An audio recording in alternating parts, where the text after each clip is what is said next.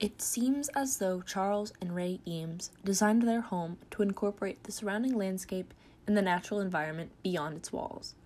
The design of the house begins with two sets of parallel walls to produce a residence and a studio space that create an influential axis for movement from one side to the other across the open courtyard in between.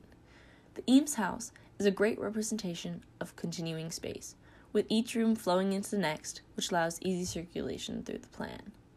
The use of natural materials on the interior brings the residence closer to the natural world as it appears to be resting on the earth. The use of large repeating glass windows allow for a visual and physical connection between the inside and outside spaces. The open structure of the Eames house creates an unproportional dimension of living. Both the residence and studio exemplify the use of prefabricated materials to create an endless residence. The use of natural materials is evident within the furnishings of the residence. Bo Bardi designed her house as an attempt to arrive at a unity between man and the natural order of things.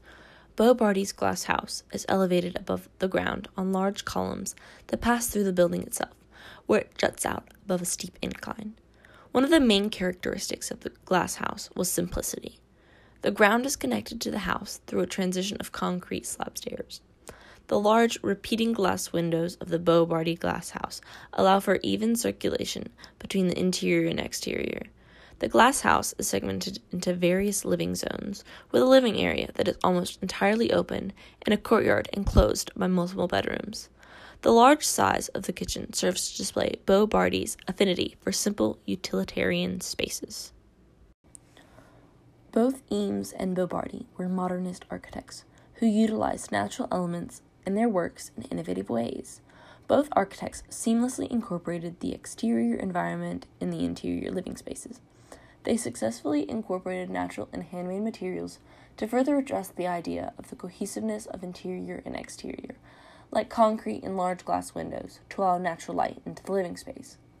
Although both structures utilize natural elements, the Eames house uses a larger variety of components with varying composition, like black and blue stucco and tall wood paneling.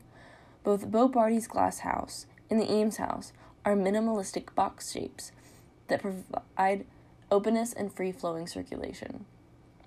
The architects maintained the topography surrounding the location, and each house is surrounded by a wooded area that secludes the house from the rest of the world. In contrast, however, the glass house overlooks a steep incline where it is supported underneath and through the main living area by columns that promote the intentional connection between the interior and exterior. In contrast to the Eames house, the glass house includes tiny, intricate details in the use of blue tiles that appear throughout its entirety. Lastly, while one house is entirely connected to the ground, the other seems as though it is floating above ground.